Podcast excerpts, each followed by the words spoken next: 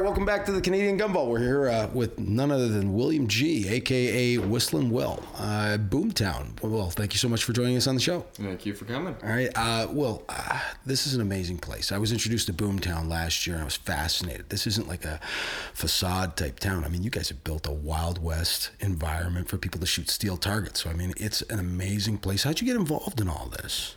Well, originally, uh, Phil Peterson was the one that started this whole idea of doing cowboy action shooting here Mm-hmm. at the Coma, or Courtenay Fish and Game, and uh, him and my oldest, one of my older brothers, were the ones that really started to get it all going and start building a lot of the stuff, and then my he got my my uh, dad into it, Mm-hmm. and then I've been out here helping build since probably three or four. I remember when his town was still just a gravel pit. Yep.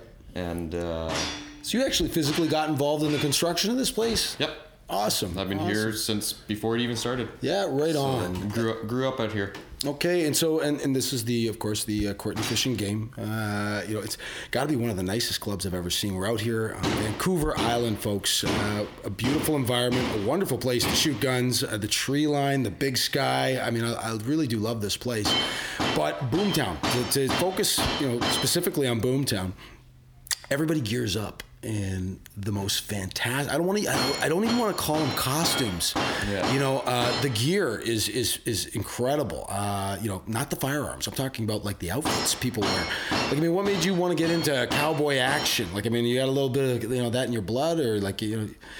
Like punching cows, like I mean, like you, you, you guys are like bona fide gunslingers. You're out here uh, throwing lead. You're you're dressed the part. Uh, I've never seen you know uh, such an investment in, in, in gear and in costumes, and the, the people are so friendly. Uh, Yeah. But what, what is it that drew you to cowboy action shooting rather than most men, young men your age? I know they're into black guns and tactical Yeah, three guns. three guns, all that type of stuff. Well, that that's what this is. This is three guns for for cowboys, and it's authentic. I mean, you guys are operating single action revolvers. You're drawing from holsters in, in ways that I've never seen before. You know, it- it's a lot different in some respects, but the fundamentals are the same. You're uh, you're using shotguns. You're using rifles, lever guns, pump guns. I've seen, you know, side by sides. Uh, what what are you what are you running for gear these days? Uh, right now, I am running two uh, Ruger in Mm-hmm. 357 that I shoot 38s out of. Yep. I run a Uberti model 1873. Yeah.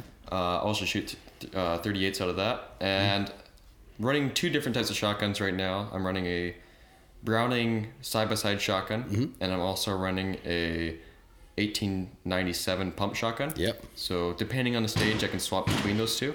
I'm an 1897, you know, slam fire guy myself. Yeah. Uh, but I've seen, I've seen and heard uh, now before I even arrived here uh, that you've picked up some speed. Right? You're shortening those times with that uh, double barrel. Somebody, somebody told me that that you were watching what was going on in some of the other uh, matches that you were attending and saw some of the seconds perhaps you could shave off. Yeah, there's a few matches I was at down in America, Yep. and uh, some of them were very double friendly. Yeah. So they're just designed for more of the side by side type of stage. Yeah.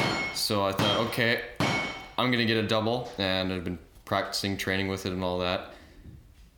Starting to get a lot better with it, and depending on the stage, I can swap between the two of them Mm-hmm. to get whatever the stage fits best for me. Yeah, no, no, no. Hey, if you, if you want to truly be competitive, right, you're going to have to constantly be evolving and uh, checking what's going on around you and seeing what works for you is always important. Sounds sounds to me like you're finding combinations that are working well for you. Yep. Right on, right on. Well, you know what? For the people that haven't seen him before, Whistling Will, check him out.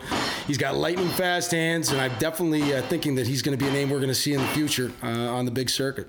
Anyway, thank you so much for being here with us, Will. Thank you for having Right. me. No, no, love talking to you. And uh, again, folks, keep an eye out for Whistling Will. And thank you for watching. Uh, don't uh, or listening rather, I should say. And don't forget to like and subscribe to us on YouTube and on Instagram. And as always, Canada, don't forget to shoot straight. Stay safe.